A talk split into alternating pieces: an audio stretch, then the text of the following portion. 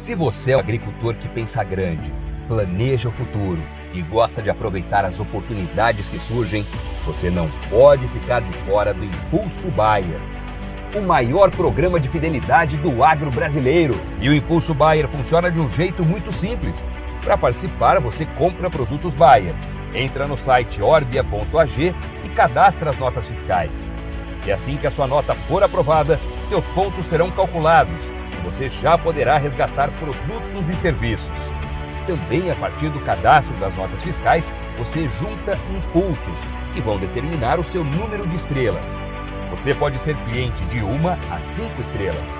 Quanto mais produtos Bayer comprar, maior será sua classificação e mais benefícios você acessa, como entrada gratuita em eventos, viagens exclusivas e acesso a soluções que vão alavancar o seu negócio.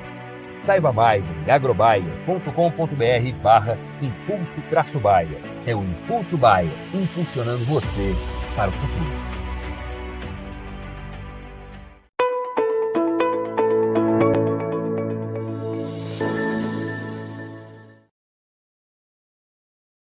Agronegócio, terça-feira, 28 de novembro de 2023, 8 horas e 20 minutos, pelo horário oficial de Brasília, está no ar a nossa abertura de mercado, onde você sabe antes e primeiro as informações que vão direcionar o seu dia e os seus negócios aqui no noticiasagricolas.com. .br, ou se você nos acompanha pelo YouTube, no nosso canal Notícias Agrícolas Oficial. Senhoras e senhores, uma terça-feira para você agradecer se você não mora na capital paulistana. De novo, hein? Greve da, do metrô, dos trens da CPTM e da Sabesp, da Sabesp, uma loucura está São Paulo. Ministro Tarcísio de Freitas vem dando coletivas e coletivas desde cedo, falando sobre decisões judiciais e tudo mais. Uh, então a gente tem que lembrar, né, que a gente tem ali, não é uma paralisação total, a gente tem algumas linhas funcionando normalmente. O rodízio vai ser suspenso provavelmente. São Paulo já está todo congestionado. A, a Associação Comercial da capital paulista já falou sobre é, como tá difícil ali, né? Você é, é, pré-natal, né? A gente tem ali o, o, comércio também bastante comprometido. Enfim, para quem está em São Paulo, o caos está instalado nesta terça-feira, dia 28 de novembro. Nós que estamos aqui no interior né? Tudo certo. Vocês que estão também no interior do Brasil, tudo tranquilo. Mandem para nós a sua as suas participações sempre. Uh, a gente vai juntos construindo o Bom Dia Agronegócio, sempre com a sua participação. A gente vai ter hoje conosco Roberto Carlos Rafael, analista de mercado da Germinar Corretora, para falarmos um pouquinho sobre o mercado de milho. As pessoas têm me perguntado bastante sobre esse mercado, então vamos falar com o Roberto Carlos Rafael, vamos falar com quem sabe mais que a gente, como eu sempre digo. Enfim, a gente vai te trazendo todas as informações.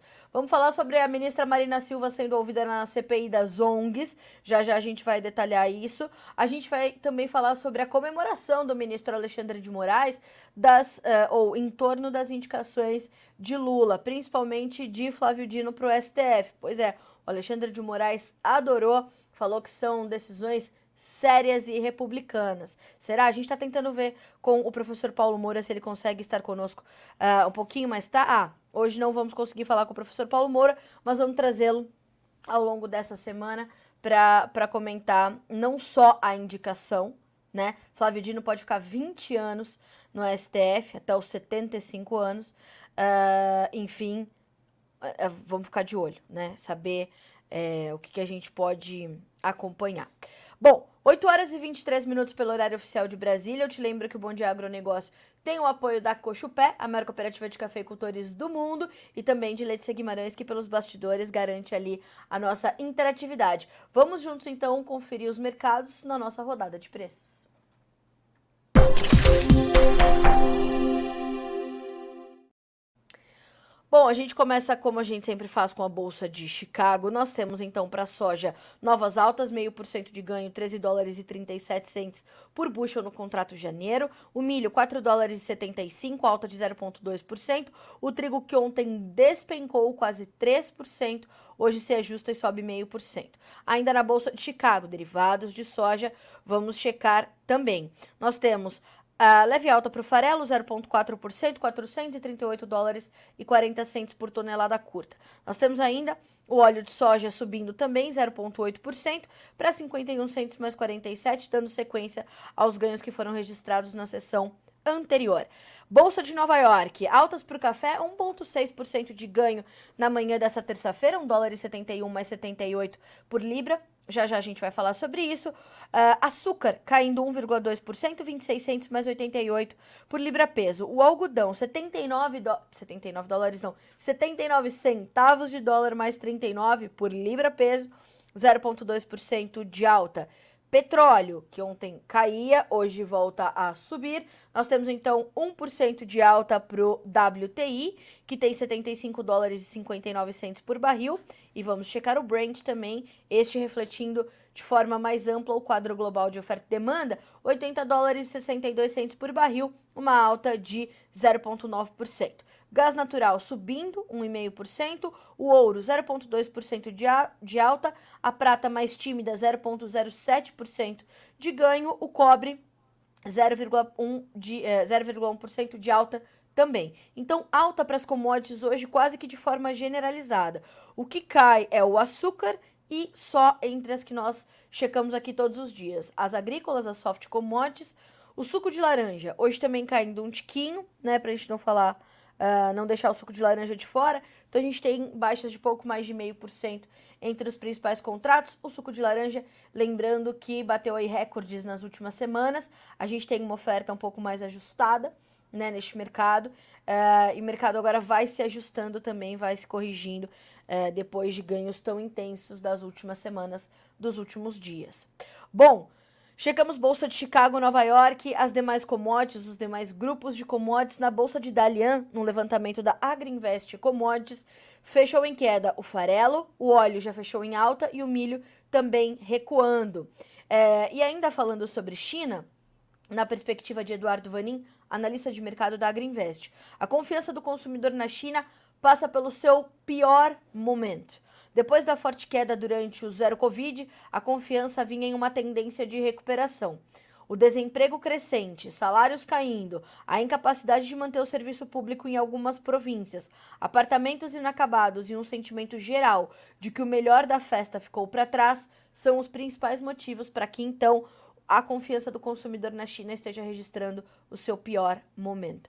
Então a gente olha para isso e fica bastante, bastante preocupado. Uh, ainda assim, a gente está falando da Sinograin, que é a estatal que gerencia ali as reservas chinesas de grãos, continuando a comprar soja, algo que a gente vai detalhar já já quando a gente for trazer os destaques do dia, e entre eles as altas que voltam a ser registradas para soja nessa terça-feira na Bolsa de Chicago, tá certo?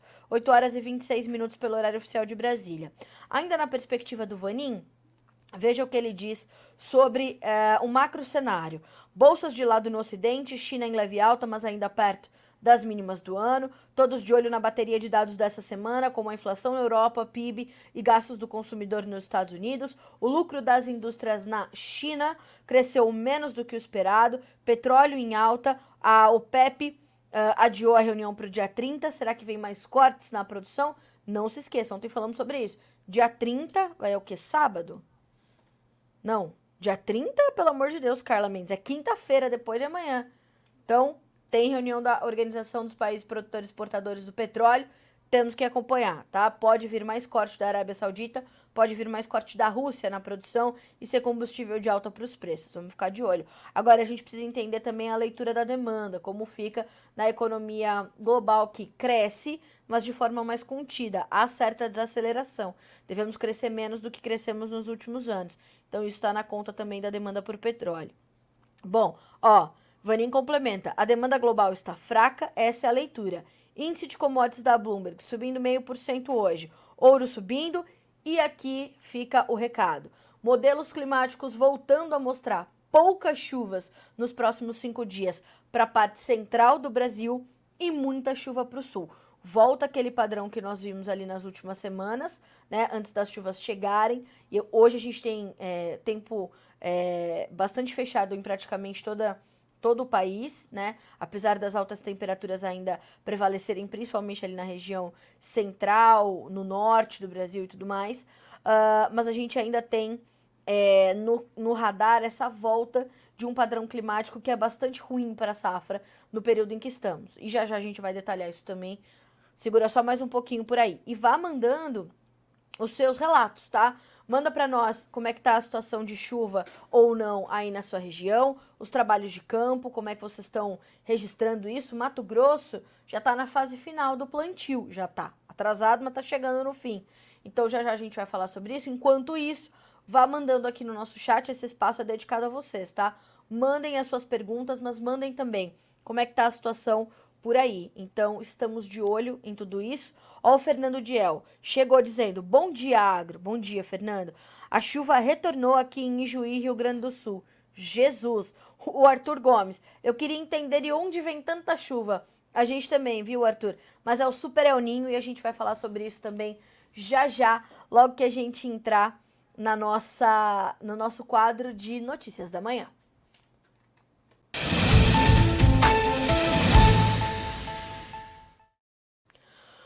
Pois bem, vamos começar falando de clima, senhoras e senhores, porque em uma nova atualização, os modelos mostram que as águas do Pacífico Equatorial alcançou níveis que já mostram a confirmação do Super El Ninho, que havia é, já trazido né, os modelos sinalizando essa situação e agora a gente pode já classificar isso segundo as informações e dados publicados pela Metsul uh, que este é o fenômeno mais severo dos últimos 50 anos, com anomalias de 2,1 graus Celsius das águas do Pacífico. A atualização foi divulgada na manhã de ontem, indicando que o El Ninho atual é um dos mais intensos dos últimos anos e diz a consultoria: o aquecimento das águas do Pacífico Equatorial segue se fortalecendo, o que levou às anomalias de temperatura da superfície do mar a mais de 2 graus Celsius no Pacífico Centro-Leste. O fenômeno teve início no mês de junho e ganhou maior intensidade ao longo desta primavera, como projetavam os modelos de clima.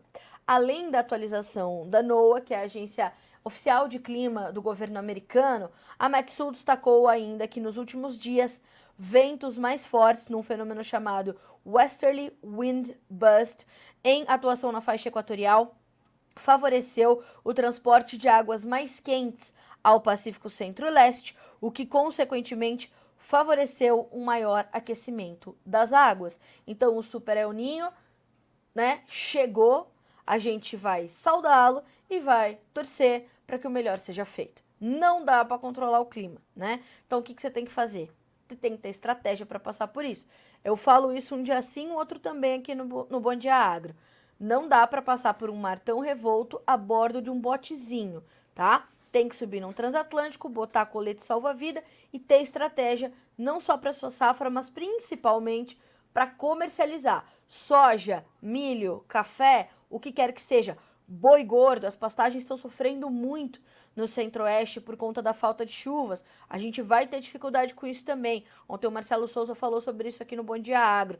Já já a gente vai mostrar o café caindo muito uh, em Minas Gerais por conta do clima né? Os, os, os grãozinhos já perdendo força. A gente vai mostrar essas fotos e vídeos já já no Fala Produtor. Então percebam, percebam como a situação é grave, mas é algo que está fora do seu controle. Então vamos ficar de olho, porque muitas surpresas ainda nos reserva o clima e a gente vai precisar acompanhar. O que acontece agora, né? A Metsul destaca que é importante que se saiba que o fato de ser das anomalias terem atingido uh, esse, esse, essa sinalização, esse padrão de um super El Ninho, não significa necessariamente que a partir de agora os fenômenos ficarão mais intensos, com mais chuva seca ou ondas de calor. Uh, o que é certo é o prosseguimento das consequências do fenômeno El Ninho que têm sido observadas nos últimos meses. No norte e no nordeste, as precipitações seguirão abaixo das médias históricas, embora a chuva aumente no norte, com o chamado inverno amazônico. Os déficits, déficits de chuva, porém, tendem a se agravar em parte do Nordeste, segundo a Metsul. Já para Sudeste e Centro-Oeste, o cenário precisará ser observado de acordo com cada área. Muita irregularidade, tá? Segundo a consultoria, haverá áreas em que a chuva ficará acima da média e muitas outras abaixo, não se observando um padrão nem mesmo regional, tá? As ondas de calor mais fortes no centro do Brasil tendem a ocorrer durante a primavera, pelo clima mais seco, mas será um verão com temperatura muito acima do normal, tá? Então, temperaturas bastante elevadas. E aí a gente está falando da soja chegando, por exemplo, no Mato Grosso, ao enchimento de grãos. Se é caloraço e chuva abaixo da média, vai ter problema, tá? A soja que está em florescimento pode, pode abortar e a gente tem um, um, um, um potencial produtivo é, ainda em queda. A gente vai falar já já sobre isso. Para a região sul, Mantida a previsão de chuvas acima do esperado, acima da média, sobretudo no estado gaúcho e em algumas áreas de Santa Catarina. Os modelos mostram também a tendência de um verão mais quente, com maior umidade eh, e a estação deve ser mais abafada do que o habitual e o maior risco para temporais no fim de, nos fins de tarde.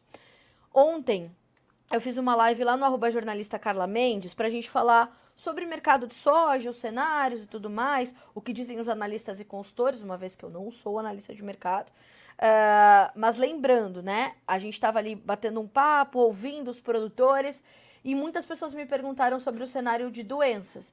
A gente sabe, um cenário como esse, como está previsto no, no estado de Rio Grande do Sul, por exemplo, muita chuva, temperaturas muito elevadas, acima da média, são um cenário muito propício para ferrugem, por exemplo. E foi o que aconteceu com o trigo, que é algo que a gente vai detalhar também já já. Nós tivemos ali um cenário de excesso de umidade, favorecendo o aparecimento de doenças como a giberela e o brusone de forma muito, muito agressiva, tirando a qualidade do trigo gaúcho, assim, de forma muito intensa. Então, olhar para isso também é importante.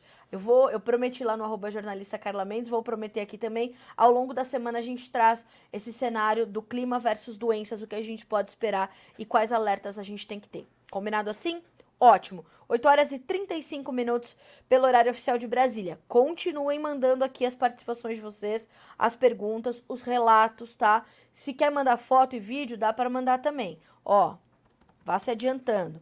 WhatsApp do NA, 19 99767 0241 ou arroba notícias agrícolas no Instagram, dá para mandar por lá também, ou no arroba jornalista Carla Mendes no Instagram, dá para mandar pelo direct lá também. Combinado assim? Ótimo, vamos seguir aqui com as nossas notícias desta se é, segunda-feira, não, já foi ontem, terça-feira.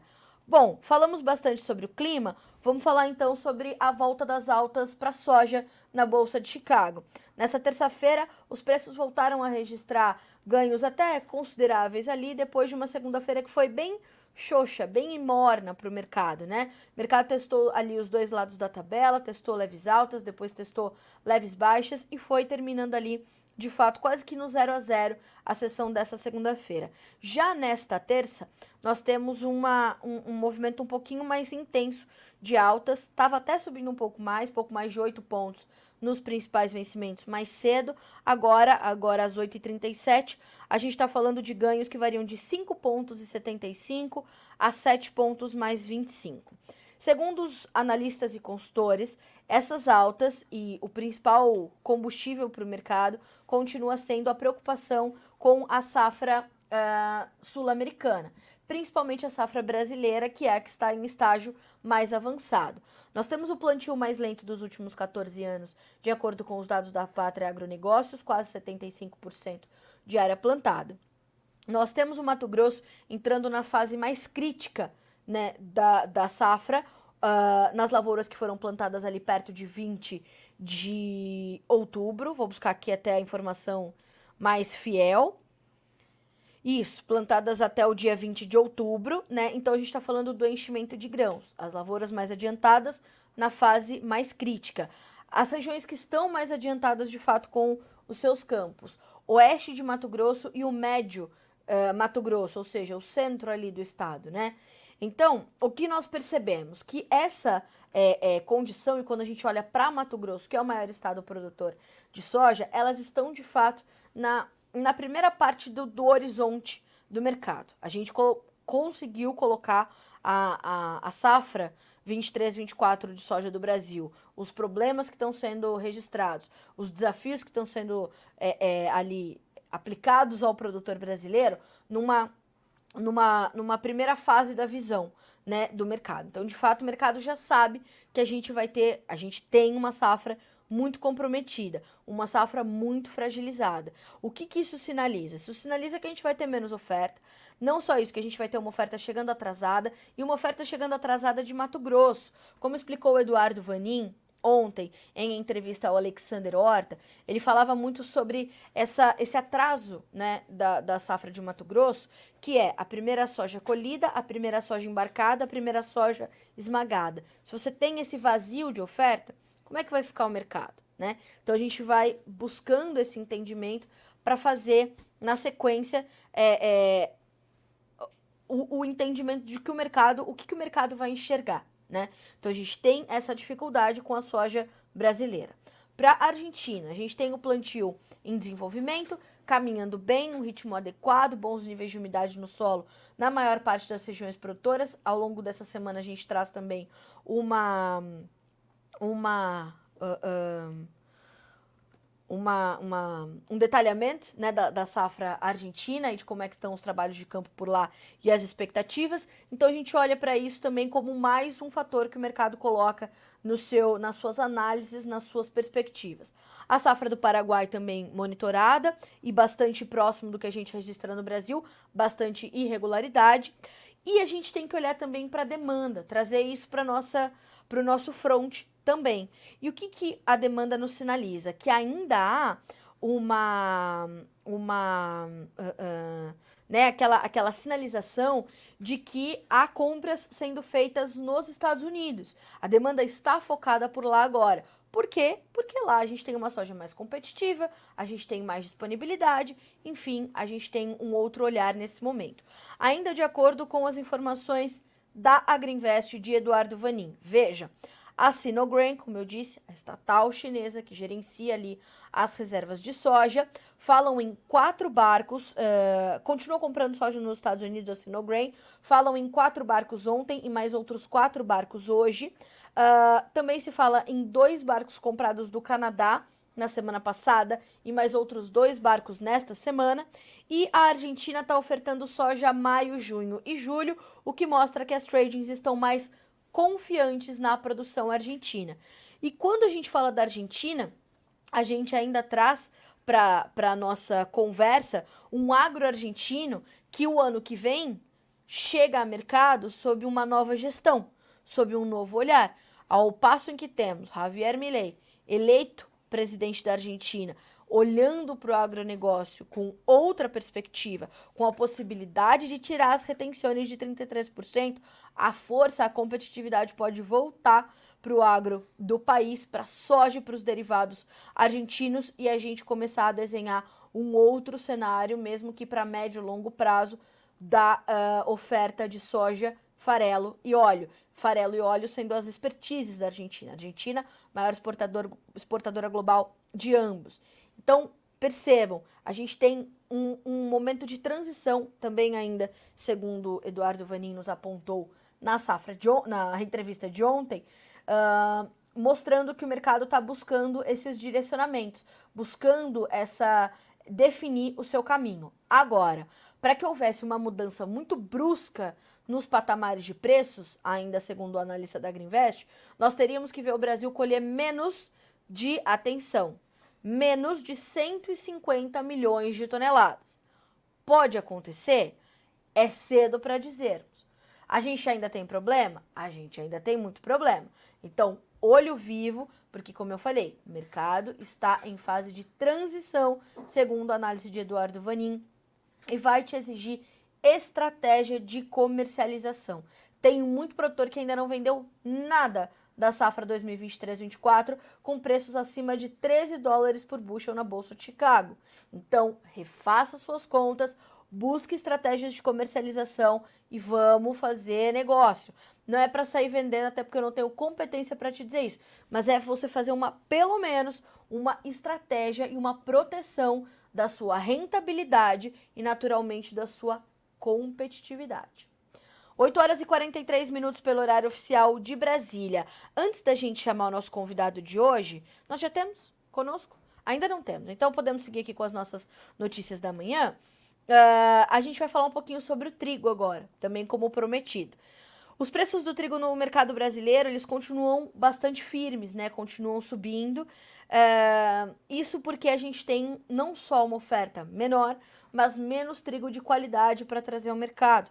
As condições de excesso de chuvas no sul do país prejudicaram muito a nossa oferta, tiraram muito da qualidade do trigo gaúcho e isso se reflete em preços mais altos, apesar deste ser momento de colheita. A nossa colheita está chegando no fim, inclusive. Veja, a colheita de trigo segue avançando no Brasil e se aproxima do fim.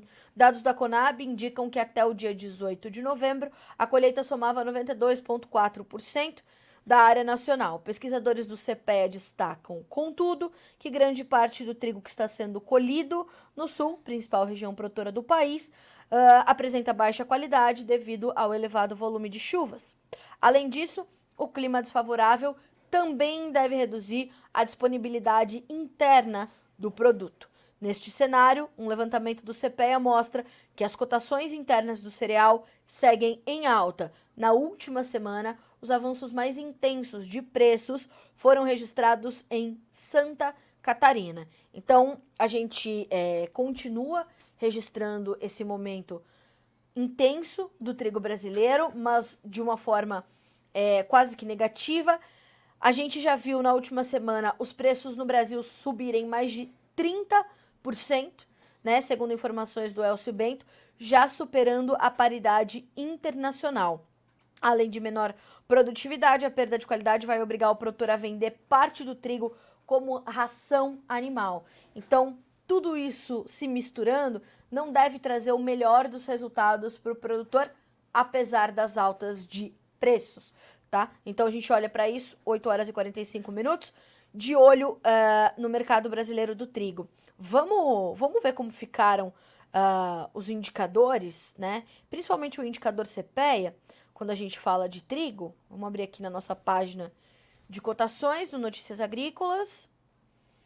Vamos ver se a gente tem um indicador. CPEA sempre lembra vocês, né? O indicador nessa, nessa parte da manhã, a gente está falando de fechamento de ontem, e aí o indicador vai se encerrar hoje só no final do dia. Essas são as referências para a gente começar a terça-feira.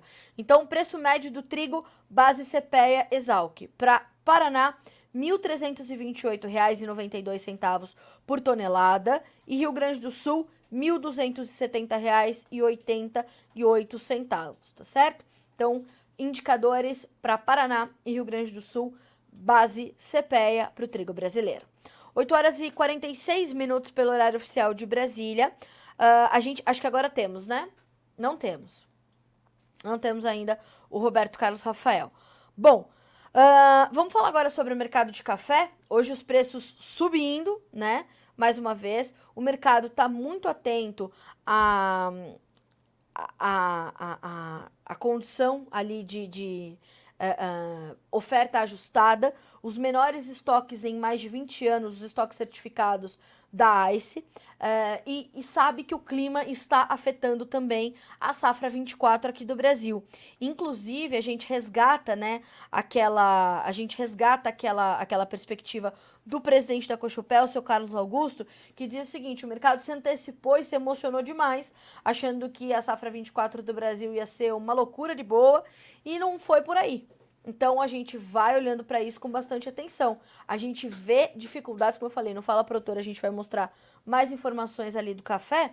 Aliás, a gente pode até trazer uh, o seu Carlos Augusto aqui no Bom Dia Agro para falar um pouquinho mais para vocês sobre o mercado cafeiro, sobre a produção e as perspectivas da Cochupé para a safra 24. Uh, para vocês né, também tirarem suas dúvidas e tudo mais.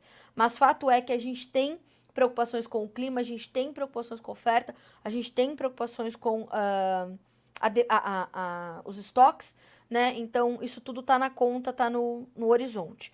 Bom, vamos dar uma olhadinha em como é que estão os futuros do Arábica negociados na Bolsa de Nova York nesta manhã de terça-feira, 28 de novembro. Vamos checar aqui. Ó, contrato março, 1 dólar e 72 mais 5 por libra peso, 1,8% de alta. Maio, 1 dólar e 68 mais 95, 1,6% de ganho. O julho, 1 dólar e 69 mais 45, 1,6% de alta. E setembro, 1 dólar e 70 mais 70, 1,6% de alta. Então segue a sua trajetória de avanço os preços do café, muito relacionado aos fundamentos de oferta nesse momento, segundo nos informam os analistas e consultores de mercado. 8 horas e 48 minutos pelo horário oficial de Brasília. Agora sim, vamos ao, ao nosso quadro de entrevistas e vamos falar mais sobre o mercado de milho nessa terça-feira.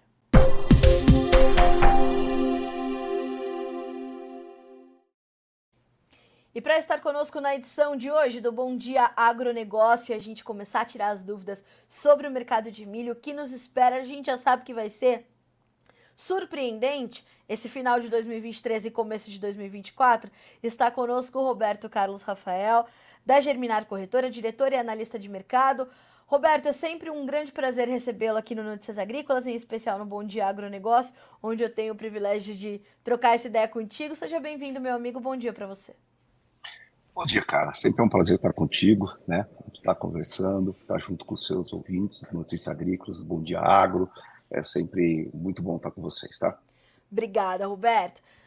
Mas me diga, os preços do milho vão continuar firmes como a gente tem visto ou é só um momento pontual? É, o que, que o que, que, a gente tem que trazer de informação direta para o produtor que está nos ouvindo? É, a gente tem que ver uh, em duas etapas aí, vamos dizer, né, cara? Primeiro, os preços lá nos Estados Unidos, né?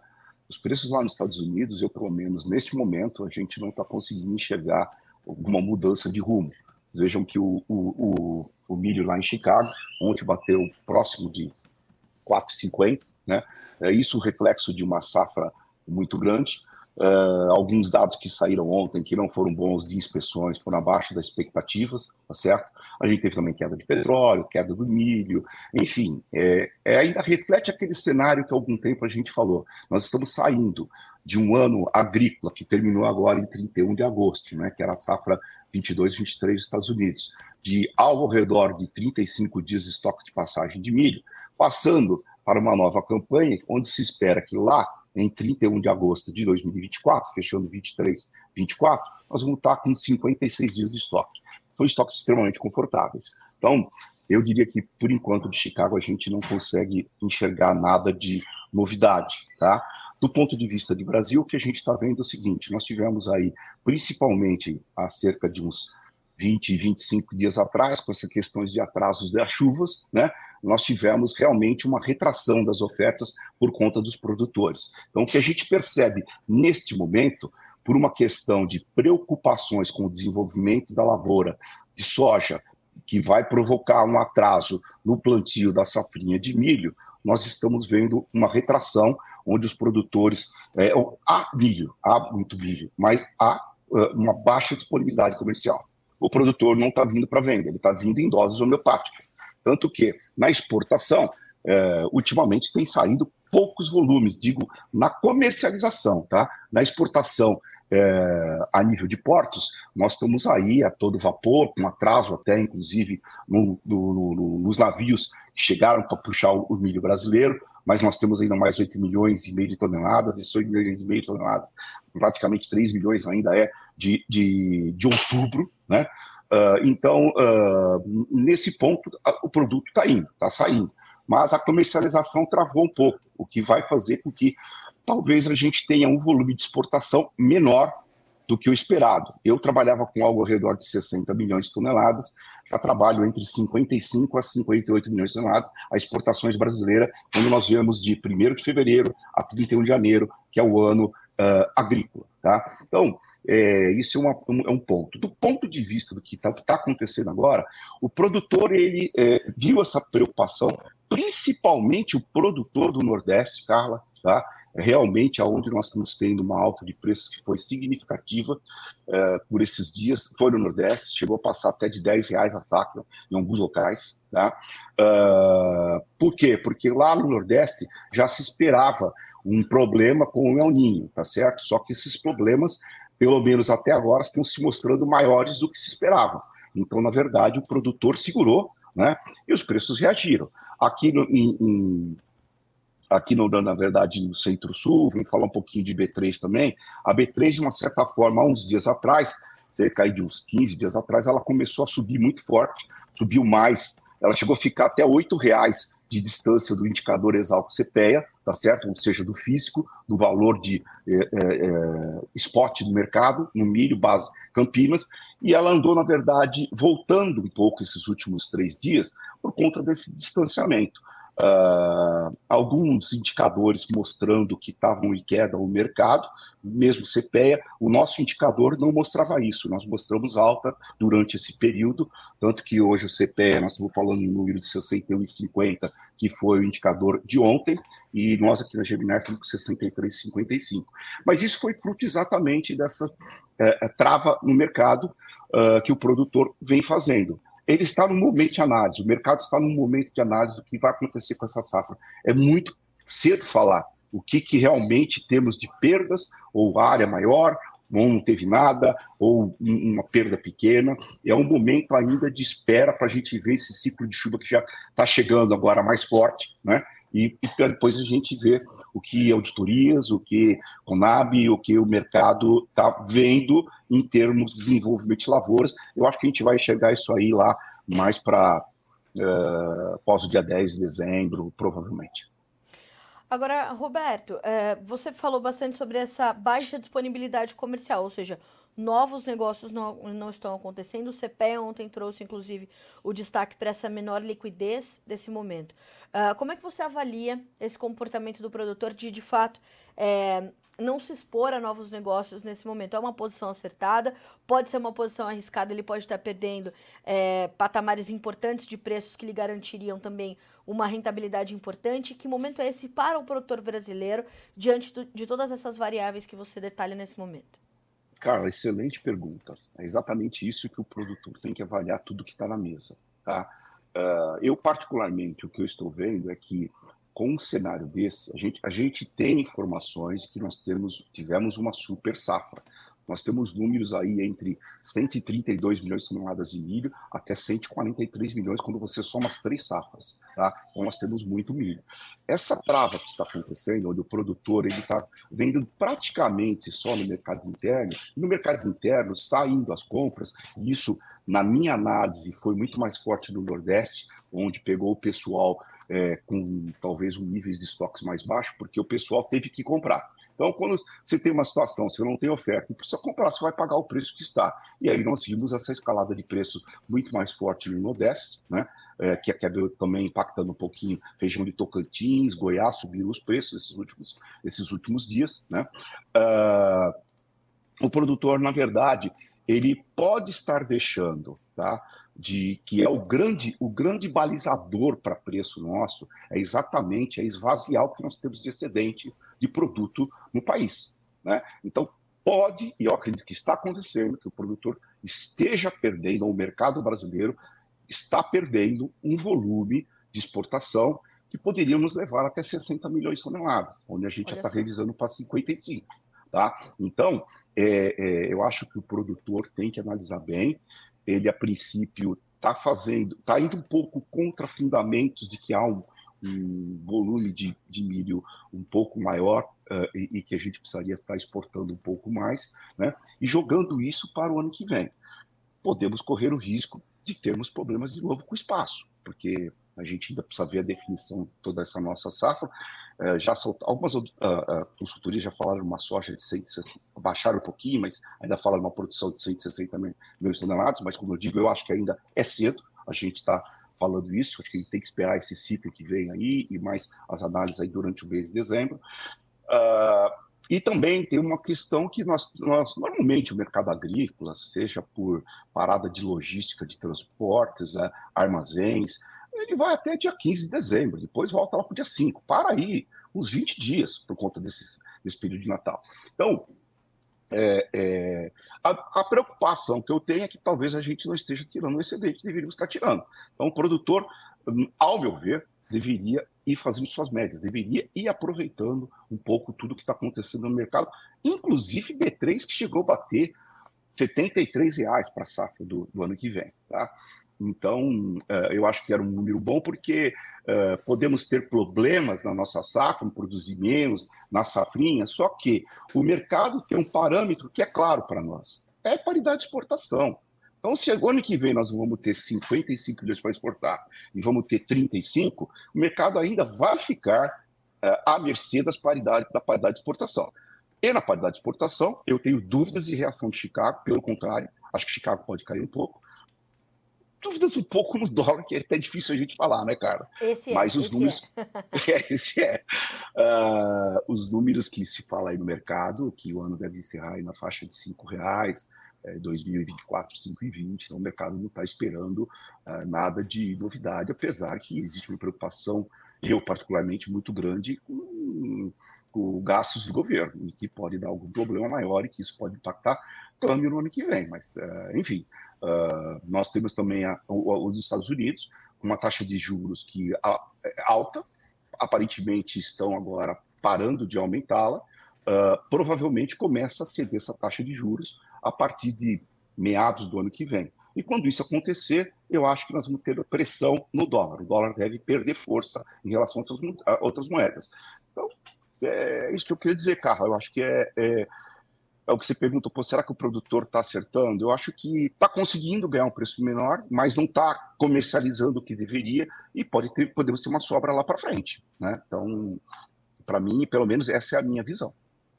Roberto, quando a gente olha para essa, uh, essa possibilidade de sobra, como é que a gente cruza isso com uma possibilidade de uma safrinha 24 muito comprometida. Há muitos sinais de alerta já. É, e acho que a, quando a gente fala de soja, né, quando a gente traz aqui as informações do mercado da soja, as perguntas que a gente mais recebe na sequência são: mas como é que vai ficar a segunda safra de milho do ano que vem com toda essa intempérie que está castigando a soja 23, 24?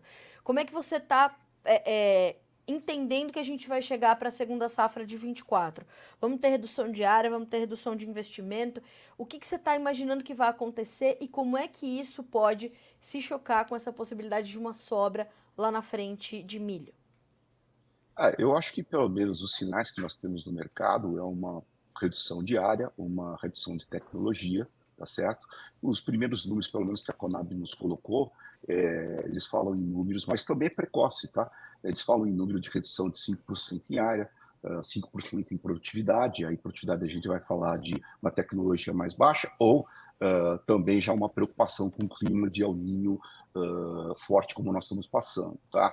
Então, é, eu acho que a gente tem preocupações com relação à, à janela, né? Porque voltando a falar que na verdade o nome safrinha não era porque era uma safra menor no passado, tanto que hoje ela é muito maior do que a safra de verão. É exatamente safrinha porque agronomicamente a gente vai dizer que ela tem a, essa safra de inverno, ela tem um período muito curto para você é, plantar. Então é, essa preocupação o mercado é, tem mas eu acredito que no final das contas a necessidade de rotação de cultura ela se faz necessária, né?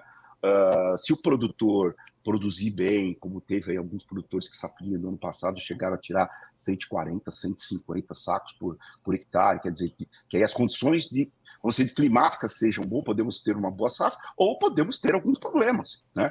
E aí é aquilo que eu disse, né? Na verdade, nós vamos ter que ver. O milho para o mercado interno, nós temos. É, se a gente tiver uma quebra de safra, seja por essas reduções, por problema climático, por problema de, de baixa produtividade, é, redução de, de, de tecnologia, é, nós vamos ter que ver o seguinte: olha, nós temos quanto de produção safra de verão, mais a safra do Cealba, mais safrinha do ano que vem. Tanto. Consumo nosso, algo ao redor de 84 milhões de toneladas, subindo por conta do etanol para o próximo ano, certo? Mais plantas de etanol chegando no mercado e, e, e aí nós temos um consumo maior. Vamos ter sobra de quanto? Essa sobra vai ser de 20 milhões, de 40 milhões? É, a gente não sabe agora. O fato é que a sobra vai ser tratada como um excedente e ela vai se balizar como, é, é, como uh, uma paridade da exportação. Tá? Uh, mas, assim, ela pode eventualmente, se a gente tiver um cenário que lá no ano que vem né, a gente exporte mais, vamos supor que teve uma sobra de 20 milhões, exportou 25, Aí nós vamos ter, durante o período de safra, talvez uma, uma análise, talvez dando paridade de exportação, mas se isso acontecer e perceber que nós exportamos mais que deve, e vamos ter, na verdade, a expectativa para a safra 24, 25, uma, um, uma safra que pode chegar um pouco tarde, os estoques de passagem sejam baixos, tá? Aí a gente pode ter em algum momento o mercado trabalhando acima da paridade de exportação. Uma outra coisa que a gente não pode negar também é o cenário da Argentina. O clima da Argentina está adequado ultimamente, tá? Já se fala em 55 milhões de toneladas, quando o ano passado eles produziram acho que 33, 34 milhões de toneladas. Então, também é um país, é um player na exportação que traz seu excedente novamente para o mercado, né? Uh, e aquilo que eu te falei, né, Carla? A gente tem aí um cenário nos Estados Unidos de uma folga muito grande nos estoques de milho. Tanto que eu acho que tudo indica que nós vamos ter uma, uma sojificação da agricultura novamente nos Estados Unidos. Nós vamos ter uma área maior, é, em detrimento de uma área menor de milho para a próxima safra. Né? E, e, e assim, Chicago, como eu disse, ele está na faixa de 4,56 nesse momento, a primeira tela, mas é, é, se não fosse o cenário do Brasil, com essa questão de clima, talvez a gente tivesse vendo esse, esse, esse Chicago até próximo aí de quatro, sabe, cara? É, então, de lá, não estou conseguindo esperar muita coisa, não, tá? É, é bastante interessante essa situação de Chicago uh, e a gente, é, é, né, a gente trazer isso Uh, também para conta, porque embora a gente veja uma, uma reação dos preços no Brasil talvez menos imediata do que a gente vê na soja, é importante a gente colocar isso na conta, principalmente pelo papel que a gente assume, né, Roberto, de é, enquanto um player exportador ali. A gente entra nesse jogo que já estava metade ou mais da metade jogado, a gente chega para mudar um pouco esse cenário e a gente é, traz isso agora para as nossas análises de, de, forma um pouco mais é, intensa. Quando você fala dessa dessa dificuldade de recuperação em Chicago. Isso está muito atrelado à demanda pelo milho norte-americano? A demanda pelo milho norte-americano, mas principalmente pela safra recorde, que é uma uhum. safra recorde dos Estados Unidos, que está colocado aí, que estão acabando de, de, de, colher. Ontem chegamos a 96% da colheita uh, da safra americana. Então, eu acho que é, eu acho que o, o, o, grande problema é realmente é, estoques de passagem. Tá? Eu sempre, quando dou minhas entrevistas, eu sempre vejo, na verdade, o principal para mim, o analisador, são estoques de passagem. Acho que todo mundo faz isso. Né? Então, uh, é um dos fatores mais fortes para a gente tendenciar uh, o mercado. Então, uh, Carla, eu acho que é, é, essa é a questão principal. Você tem uma demanda reduzida. Ontem, inclusive quando nós tivemos aí as, as exportações, inspeções de exportações, uh, os Estados Unidos teve uma inspeção mais fraca do que o esperado, né? Era esperado entre 450 e 750 e saiu 407. Mas mesmo assim, Estados Unidos, se você pegar o volume já exportado até agora, ele é 20% a mais em relação ao que foi ano passado. É que o ano passado foi uma base muito fraca. Tá? Então se espera realmente uma melhora das exportações americanas, né? Uh, mas está refletido por conta dessa situação de, de um, um, grande volume uh, de estoques de passagem e que os Estados Unidos vai estar entrando, já, já está no mercado muito forte, com um volume muito grande disponível para o mercado mundial. Roberto, qual é a, a, a orientação que a gente tem uh, para deixar para os produtores. Por que, que eu te digo isso? O Newton Della Villa está conosco aqui na, na audiência do Bom Dia Agro. Enquanto estava falando do mercado da soja, eu dizia: é preciso ter estratégia comercial para passar por esse momento. É preciso ter. Ele dizia o seguinte: ó. Bom dia, não é o caso de vender e não vender, é o caso de não saber se vamos colher. Quando se faz um contrato de venda, tem que cumprir. Se não cumpre, paga uma multa. Então, como o agricultor vai vender sem saber? No meu caso, estou com medo de nem cumprir o que eu vendi, que foi a metade do que eu colhi no ano passado. Quando a gente fala sobre estratégia, a gente não fala necessariamente sobre vender efetivamente, né, Roberto? Não, é, acho que a gente tem que analisar é tudo. Essa questão, acho que sempre o produtor faz uma conta para porque ele está sujeito, infelizmente, é, o produtor, que eu sempre digo, ele, né, em primeiro lugar, ele ser produtor, na verdade, ele é uma um, é, vamos dizer assim, integrante da cadeia que tá todo o risco está na mão dele, né? E é ele que tem que saber administrar melhor o seu momento de comercialização, o seu momento de trava, o seu momento de hedge, né? Então, é, eu acho que o produtor uh, ele tem razão de ver o que realmente ele pode estar, tá, se ele tiver com uma situação muito mais crítica, talvez segure um pouco mais, mas eu acho que o produtor está deixando um pouco de, de comercializar por especulação, tá? Uh, eu acho que a gente tem muitas vezes no mercado muita informação uh, que às vezes eu fico olhando e falo, pô, mas cara, o pessoal está falando isso, eu não estou vendo isso. Tá? Uh, por exemplo, pô, tá falando que está chovendo muito, eu não estou vendo que não está chovendo. Ah, não, está é, cho tá chovendo pouco, e eu estou vendo que está chovendo. Então, aí depende muito do produtor sempre estar tá plugado né, em tudo que é informações, que é melhor que está no Notícias Agrícolas, tem informações de todos os, os, os setores, né? Então, tem que estar tá plugado, tem que estar tá uh, realmente atento e, e, e, avaliando. Realmente faz sentido um pouco o produtor nesse momento especular, porque a gente está tendo essa preocupação com um atraso muito grande da soja, né? Pelo menos os números que a gente está trabalhando nesse momento, saiu por uma uh, recentemente, fala um atraso de 14 pontos na soja, né? E no milho uma, um atraso de 5 pontos em relação ao ano passado.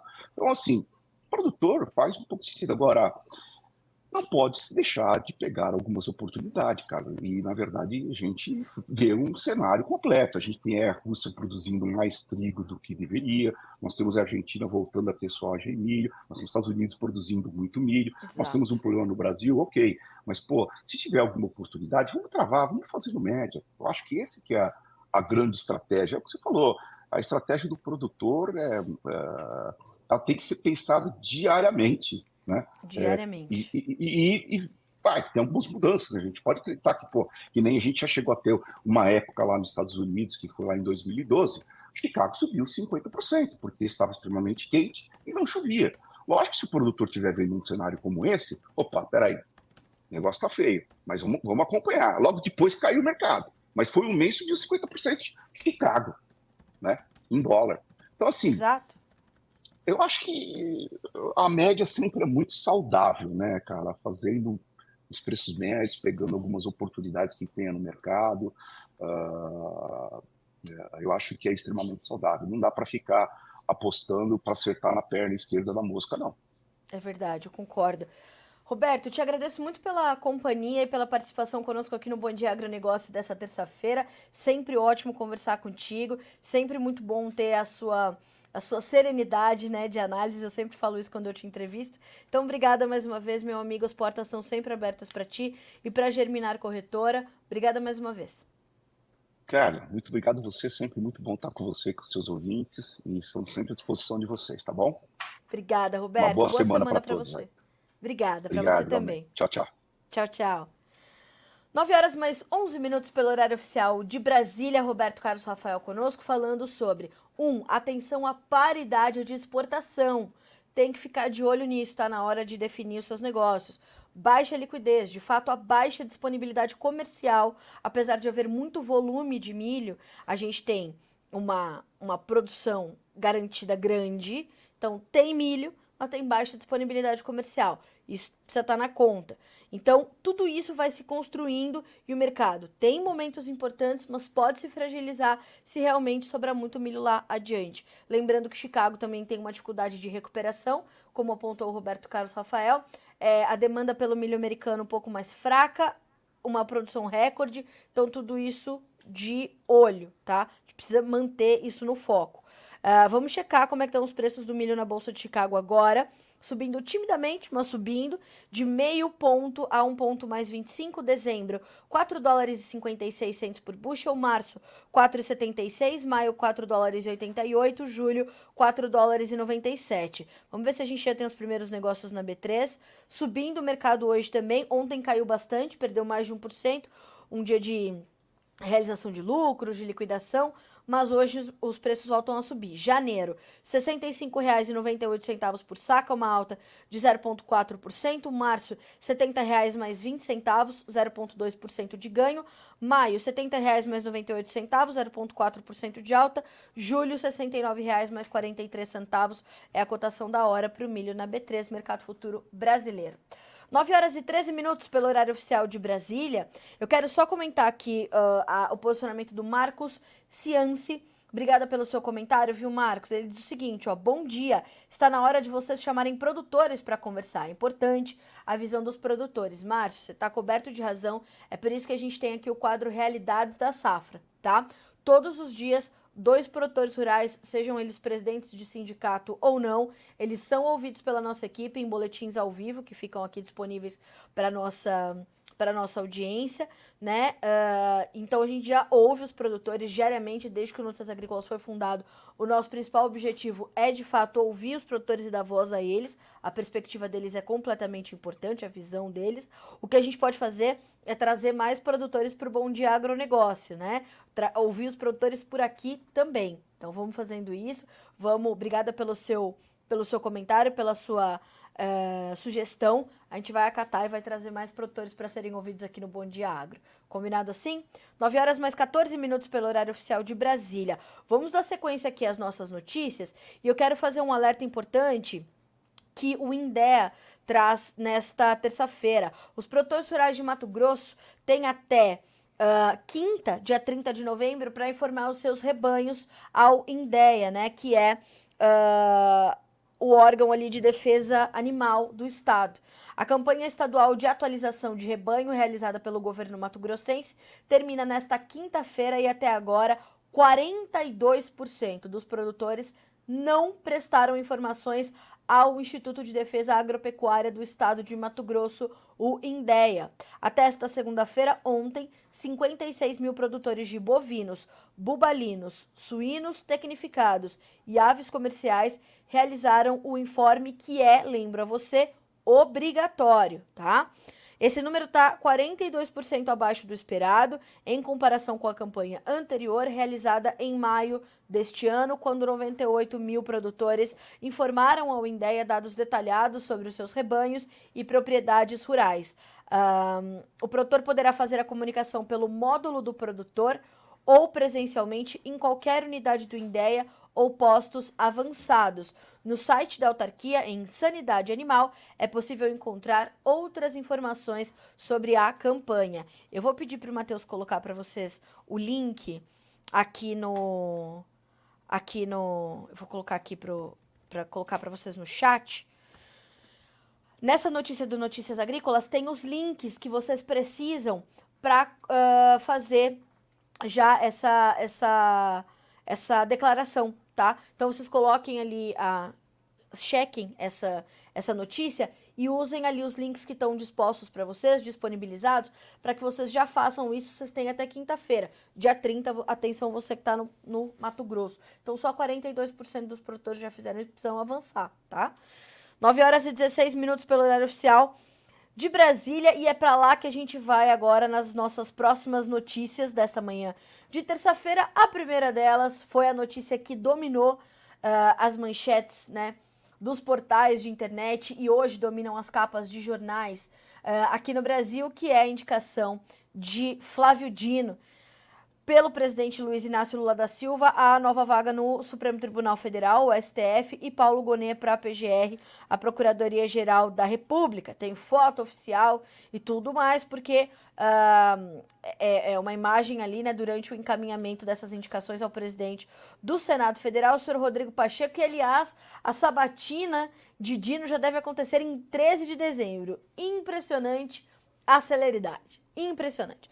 O presidente Luiz Inácio Lula da Silva oficializou nesta segunda-feira, 27 de novembro, as indicações do ministro da Justiça, Flávio Dino, ao cargo de ministro do Supremo Tribunal Federal, e de Paulo Gonet, atual vice-procurador-geral eleitoral, ao cargo de procurador-geral da República. O presidente Lula abre aspas para a declaração de Flávio Dino. Me honra imensamente com a indicação para ministro do STF. Agradeço mais essa prova de reconhecimento profissional e confiança na minha dedicação à nossa nação. Doravante, irei dialogar em busca do honroso apoio dos colegas senadores e senadoras. Sou grato pelas orações e manifestações de carinho e solidariedade, fecha aspas, para Flávio Dino.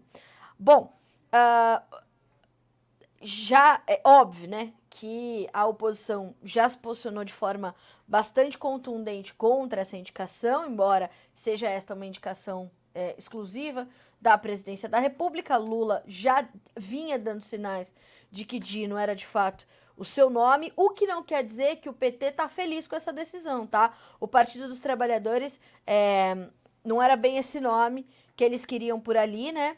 Uh, nós, tá, nós vimos que, de fato, é, há petistas que estão bastante insatisfeitos com a indicação de Flávio Dino para o Supremo Tribunal Federal. E a oposição, segundo uma notícia do site Antagonista, é, também já prometeu dura batalha contra Dino no STF, mas a aprovação já é quase que tida como certa, né? Porque eu vou explicar já já. Mas veja só essa notícia: a nomeação de Flávio Dino para o STF pelo presidente Lula provocou irritação dentro do PT. Essa decisão desconsiderou o preferido do partido, Jorge Messias, advogado-geral da União, cuja proximidade com o PT, especialmente com Jacques Wagner, que é líder do partido no Senado, era bem vista pela cúpula partidária. Fontes ouvida, ouvidas pelo Estadão, uh, o jornal Estadão, sob anonimato, revelaram que há alguma percepção de que Lula ignorou as preferências do seu próprio partido. A indicação de Ricardo Capelli como ministro interino da Justiça, substituindo Flávio Dino, também causou descontentamento entre os petistas. Segundo eles, Lula estaria aplicando uma série de trancos no partido com suas decisões. Estão surpresos com o quê? Lula tem este perfil. Quem manda aqui sou eu. Já no partido fazia isso. Enquanto presidente da República pela terceira vez, vai, vai fazer o que de diferente? O que surpreende os petistas nesse momento é bem difícil da gente entender. Bom, mas se os petistas ficaram irritados com essa decisão, não gostaram e se sentiram ignorados pelo presidente, no outro, no outro escalão, na outra ponta, o senhor Alexandre de Moraes, outro ministro do STF, comemorou as decisões de Lula, as indicações do presidente. Então, o ministro do STF Uh, comemorou as escolhas de Lula para vaga na Suprema Corte e cargo da procura, do, de Procurador-Geral da República uh, e diz o, o seguinte, Alexandre de Moraes, abre aspas, o presidente Lula indicou dois grandes juristas e competentes homens públicos para o Supremo Tribunal Federal e Procuradoria-Geral da República. Flávio Dino e Paulo Gonet são escolhas sérias e republicanas, e uma vez aprovados pelo Senado Federal, contribuirão para o fortalecimento de nosso Estado democrático de direito. Né?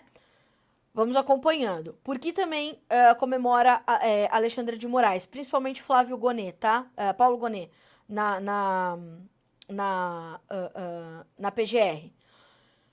É, a indicação de Gonet é uma, é uma vitória dos ministros Alexandre de Moraes e também Gilmar Mendes. Durante o ano, o vice-procurador-geral eleito seguiu na mesma linha de discursos em defesa da democracia promovidos, promovidos por Alexandre de Moraes. Contudo, Gonet é visto com desconfiança entre os parlamentares de esquerda e por uma ala do PT, que enxergam o atual procurador-geral eleitoral com um perfil muito conservador.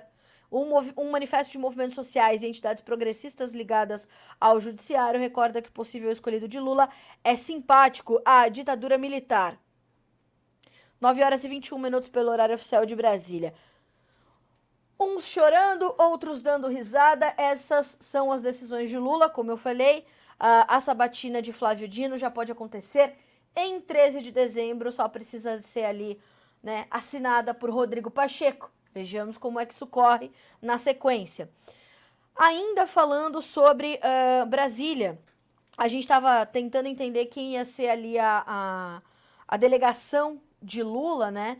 Uh, durante a COP28, ele embarca hoje para o Oriente Médio, em especial para Arábia Saudita, e o ministro Carlos Fávaro estará nesta comitiva, né? O ministro da Agricultura, Carlos Fávaro, uh, então vai viajar com o presidente da República e vai fazer as vezes ali da produção agropecuária brasileira, vai representando não só os produtores rurais, mas os interesses do agronegócio, mas eu espero mesmo que o ministro Fávaro leve ao Oriente Médio, né, onde eu tive o grande privilégio de estar esse ano e onde questionei muito, né, ali as, as autoridades do agro que estavam ali representando o país, então a BPA, a BIEC, a PEX Brasil, sobre como eles viam a condição toda da sustentabilidade do agronegócio brasileiro. Eles diziam, olha, isso é muito importante para nós, nós sabemos né, da, da, da responsabilidade que tem a produção agropecuária brasileira, mas vocês precisam vender melhor isso,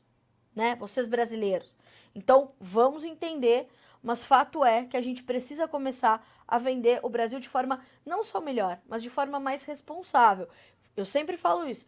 O Carlos Fávaro tem que andar com a cópia do Código Florestal Brasileiro para qualquer pergunta que lhe façam, ele abra o código e diz: Isso aqui que a gente faz. Não inventamos uma roda, não fizemos nada. A gente tem a lei ambiental mais rigorosa do mundo. A gente tem plantio direto, a gente tem renova bio, a gente tem é, tudo que a gente já faz, né, para garantir que a nossa produção seja bem vista lá fora, porque já somos muito competitivos. O que a gente precisa fazer é garantir que essa competitividade seja efetivada. 9 horas e 24 minutos pelo horário oficial de Brasília. A gente dá sequência aqui às nossas notícias. Depois de falarmos do ministro Fávaro, quero falar um pouquinho sobre a ministra Marina Silva, que foi ouvida pela CPI das ONGs nesta segunda-feira. Uh, a ministra já tinha sido convocada e aconteceu então uh, né, a, sua, a sua participação lá na Comissão Parlamentar de Inquérito das ONGs. O requerimento para convocação da ministra foi apresentado pelo senador e membro da FPA, Márcio Bitar, do União do Acre, para falar sobre a atuação de organizações não governamentais e organizações de interesse público na região amazônica, que teoricamente Marina Silva conheceria muito. Né? O presidente da CPI, o senador Plínio Valério, do PSDB, do Amazonas iniciou a sessão exibindo vídeos de abandono e falta de assistência aos povos indígenas da Amazônia. Sabemos o que acontece. Sabemos que o dinheiro, né, se, magicamente se perde. Em um deles, a cozinheira de garimpeiros Antônia Marques denuncia o trabalho de ONGs. Vou dizer de novo. Em um deles, a cozinheira de garimpeiros, Antônia Marques, denuncia o trabalho de ONGs no território Yanomami, que, de acordo com ela, não prestam assistência na localidade. Outro vídeo indicava a dificuldade de acesso de transporte nas estradas carroçáveis, que são sem pavimentação, dificultando, segundo o senador, o desenvolvimento da região e até mesmo a chegada de socorro às comunidades que estão isoladas, como na BR 364. A ministra foi questionada ainda se vale a pena sacrificar as pessoas em prol do clima em razão da mudança de 1% em relação à diminuição de 1% de CO2 por parte do Brasil. Abre aspas. Vale a pena salvar a vida, vale a pena salvar a humanidade do futuro e condenar essa gente à morte? De acordo com a ministra, o custo da vida humana deve ser sempre respeitado e a vida humana deve ser sempre preservada, mas a proposta atual do governo, abre aspas para Marina Silva, é não sacrificar os recursos de milhares de anos pelo lucro de poucas décadas. É, impressiona é impressionante a retórica desses líderes, né? Aí a gente constrói uma frase bonita de falar ali, então, de novo, é, não sacrificar os recursos de milhares de anos pelo lucro de pouca de, poucas décadas. Mas que lucro, Marina Silva? As pessoas estão se perdendo, as pessoas estão morrendo. O índice, o índice de suicídio, de morte, de assassinato, de prostituição, de uso de droga nas aldeias, de, porque nunca se olhou para esses, esses povos. Eles querem dignidade, eles querem evoluir, eles querem parar de tomar banho no rio, eles querem tomar banho de chuveiro. Isso aí não sou eu que estou falando. São os parlamentares e os líderes sérios dos povos originários que falam sobre isso.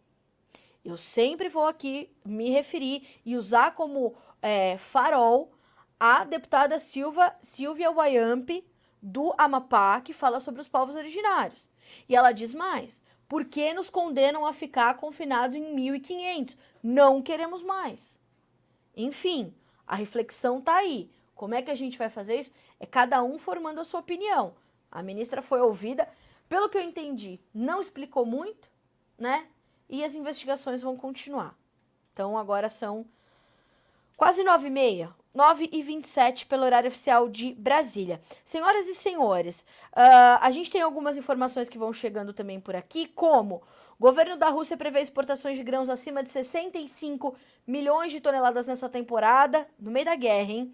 O dólar está rondando estabilidade de novo, está olhando para a inflação aqui no Brasil e monitora o Federal Reserve e as novas declarações que vêm de Jerome Powell nos próximos dias e também um artigo da Embrapa, muito importante para você que está aqui nos acompanhando pelo Bom Dia Agronegócio. Água e cobertura ajudam a reduzir efeitos do excesso de calor nas plantas. A gente não está falando só sobre soja, tá? A gente está falando sobre uma série de plantas. É um artigo da Embrapa que já está disponível para vocês aqui no noticiasagricolas.com.br. Bom, dadas todas as as nossas principais notícias da manhã, as que já chegaram, né? A gente vai ouvir agora a nossa audiência, vai responder essas perguntas, vai responder os posicionamentos que estão chegando aqui no nosso Fala Produtor.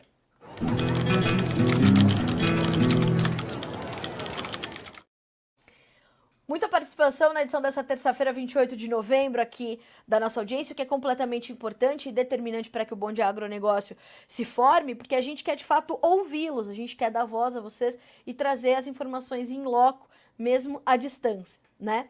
Então, um bom dia para o Abraão Neto, de Lagedo, no Pernambuco. Para o Fernando Dial, bom dia agro. A chuva retornou aqui para Ijuí, Rio Grande do Sul. Obrigada, Fernando, pela informação. O Arthur perguntando de onde vem tanta chuva, né? O Ivisson, ou Ivisson Gomes, previsão de chuva para a região de Chapadinha, Mato, uh, Maranhão. Vamos acompanhar. Vanessa Fernandes, bom dia. Bom dia para você também, Van. Seu Bernardino Tartari, bom dia, Carla. Oeste do Paraná com chuva há cinco dias. E chove no sul do Brasil. E chove no sul do Brasil.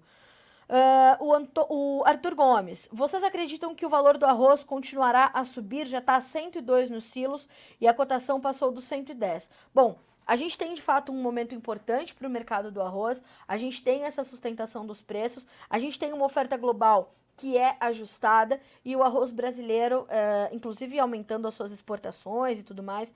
Então, existe esse, esse colchão né, é, para os preços do arroz continuar subindo, a gente precisa entender, né? Mas que eles vão se manter em patamares bastante interessantes, segundo os analistas e consultores, deverá se manter, tá, Arthur?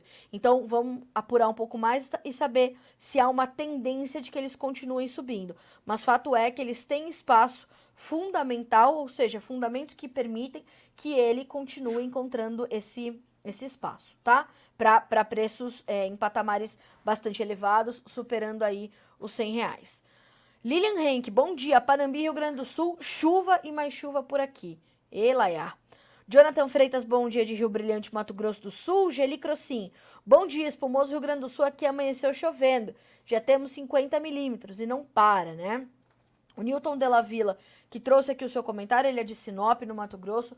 Você está coberto de razão, viu, Newton? De fato, há muita angústia do produtor se ele vende ou não vende, né? Por quê? Não sabe se vai colher. É óbvio que essa essa insegurança ela vai rondar os seus negócios, vai rondar o produtor brasileiro em qualquer região que ele esteja. Nesse momento, porque a safra é completamente é, irregular e já está bastante fragilizada. O que eu quero dizer aqui, você pode fazer um hedge, você pode usar o mercado de opções, você não precisa vender efetivamente uma parte grande da sua safra. Hoje você tem outras ferramentas de proteção de preço que são muito eficientes para um produtor desse tamanho, para um produtor desse tamanho, tá? Então, o que eu digo é, olhe com mais é, carinho para suas estratégias comerciais e busque a sua educação financeira. Você, não você Newton, você produtor rural, né? É, eu tenho falado muito, por exemplo, sobre o conceito dos quatro pilares da comercialização da Agriinvest, por exemplo, focado no produtor rural. Eu tenho falado muito sobre as consultorias que a gente ouve aqui semanalmente, diariamente, né? Quinta-feira tem Pátria Agronegócios para a gente apurar aqui a nossa o nosso mercado, né? Então é buscar essas estratégias. Não precisa você comprometer efetivamente a sua safra, mas principalmente você precisa olhar para ferramentas que vão garantir a sua a proteção da sua rentabilidade e naturalmente da sua competitividade também. Uh, bom dia para assim, o Gelicrossim. Essa situação talvez seja a primeira da história da soja com tanta discrepância entre os preços do mercado do produto e os preços cotados na CBOT. Olha, Geli, a gente já teve descolamentos também como estes, tá? Qual é a diferença esse ano? A diferença é que a gente está falando de volumes muito maiores de soja, apesar de perdas, e a gente está falando de uma demanda que foi alcançando ali um platô, ou seja, ela é forte, ela é presente, ela é crescente, mas ela não cresce nos mesmos níveis em que um cresce a oferta, dois cresceram nos últimos anos, essas demandas por soja. E é isso que preocupa, se a gente pode dizer assim, os analistas e consultores de mercado. Então, não é que a demanda é, é fraca, não é nada disso, tá? Não estou dizendo que a demanda diminuiu, que a demanda caiu, que a demanda não existe, não. A demanda existe, é presente e é forte. Ela é, só se choca com uma oferta que também é bastante grande. Então, é isso que a gente vai ter que olhar. Agora, a gente não pode esquecer que a gente vai fechando 2023, começando 2024, com estoques de passagem no Brasil que deverão ser bastante escassos.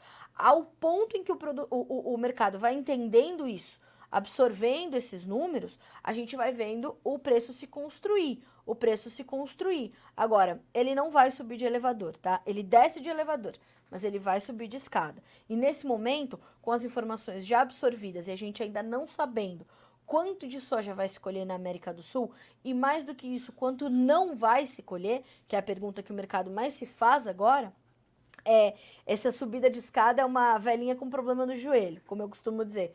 Vai ser mais lenta, né? Mais paulatina. Então, vamos ter mais atenção e vamos fazer estratégia. Tem que ter estratégia.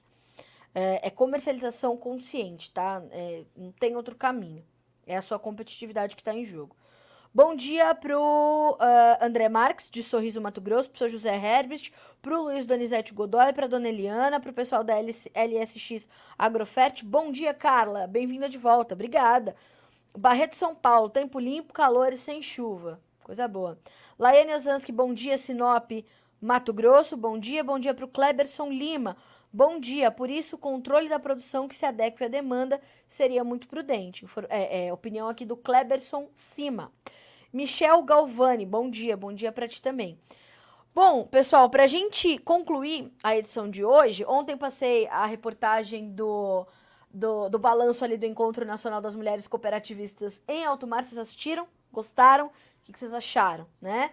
Tivemos, trouxemos aí uma, uma outra abordagem, né? Então depois me digam lá, se podem mandar mensagem para mim lá no jornalista Carla Mendes, se vocês gostaram da matéria do Encop aí, nós vamos ver quem viu, quem não viu, né? Mentira. Se não viram ainda, tá disponível, vejam. É, coloquei muito do meu coração ali nesse trabalho. E hoje, para a gente encerrar o Bom Dia Agro, vou convidar vocês para continuarem aqui conosco, porque a gente vai continuar trazendo informações da Agritécnica 2023, a maior feira de máquinas e implementos agrícolas do mundo, que acontece em Hannover, na Alemanha. E dessa vez a gente vai falar sobre uh, a John Deere apresentando seu motor movido a etanol para máquinas agrícolas. A gente trouxe uma, um cortezinho do Fred, né? Um, a gente chama de corte, mas é uma, um trechozinho do Fred falando sobre isso. A John Deere trazendo para a Agritécnica a apresentação desse modelo, desse protótipo, né? Então já estão avançadas as pesquisas dos motores movidos a etanol para máquinas agrícolas, muitos questionamentos por parte dos produtores e tudo mais, mas o Antônio Carreri, que é o presidente da, da John Deere Brasil, conversou com o Fred, foi é, é, ouvido ali pelo Fred, e ele apontou em entrevista que já no primeiro trimestre de 24 serão realizados os primeiros testes no Brasil. Então eu me despeço de vocês aqui, mas deixo vocês com o Frederico Olive para a gente falar de motor movido a etanol nas máquinas agrícolas e a gente volta a se encontrar amanhã aqui no Bom Dia Agronegócio. Combinado? Eu vejo vocês nessa quarta-feira. Bom dia, bons negócios.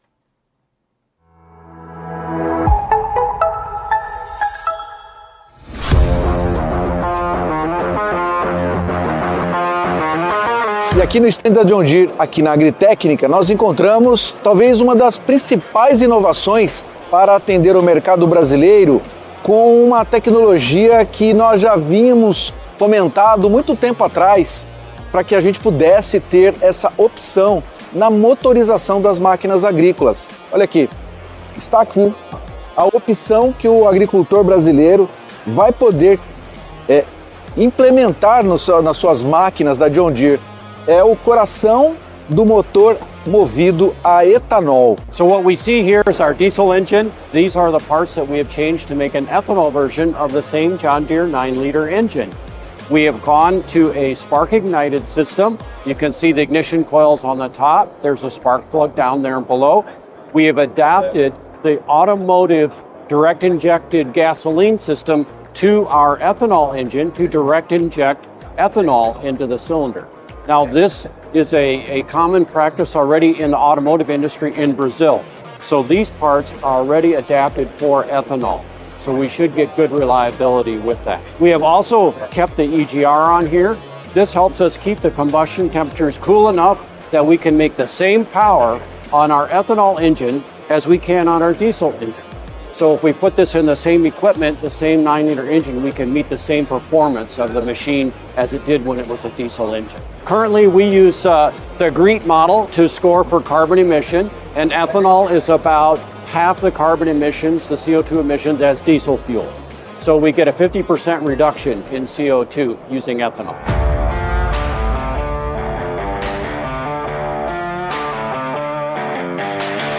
Quem vai falar mais sobre essa importante inovação, Antônio Carreri, presidente da John Deere, que gentilmente recebeu a nossa equipe aqui nos estúdios da John Deere, aqui na sede em Indaiatuba, interior de São Paulo. Obrigado, Carreri.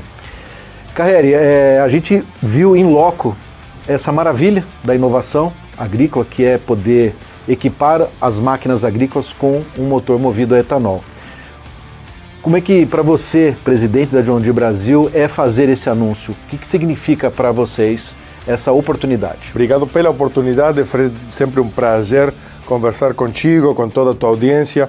Uh, foi um grande privilégio e responsabilidade. Na verdade, uh, nós tínhamos na Hanover 10 mil metros quadrados, uma hectare, e, e, com todas as novidades que nós estamos trazendo para a Europa principalmente, mas e, nesse, e, nós escolhimos a, a Hanover Agritécnica para anunciar e compartilhar com o mundo inteiro que uh, nós temos essa nova tecnologia, esse motor a etanol. E o conceito que nós estamos lançando é a, oportunidade de o Brasil liderar a conversa, liderar a pesquisa e desenvolvimento entre os Estados Unidos e o Brasil. Nós produzimos 80% do etanol do mundo. Então, temos uma grande oportunidade de aproveitar essa produção de cana-de-açúcar, de milho, gerar valor dentro do Brasil, ou seja, produzir etanol e utilizar esse etanol na própria produção de grãos. Então, esse uh, uh, motor que nós eh, faz tempo estamos fazendo testes de laboratório, uh, agora vai se tornar uma realidade para o Brasil, onde nós vamos, a partir do primeiro trimestre 24, a fazer os primeiros testes a campo aqui em nosso Brasil. Que maravilha! É um motor de 9 litros de capacidade, quer dizer, vai poder movimentar as grandes máquinas. Isso é só o começo. E qual é a resposta que você espera do agricultor quando ele puder ter acesso a essa tecnologia, Carreira? Nós escolhimos esse eh, motor de 9 litros de forma intencional porque é o motor que nós utilizamos muito aqui no Brasil, ou seja, muitas de nossas máquinas, incluindo nossos tratores 8R, utilizam esse motor de 9 litros.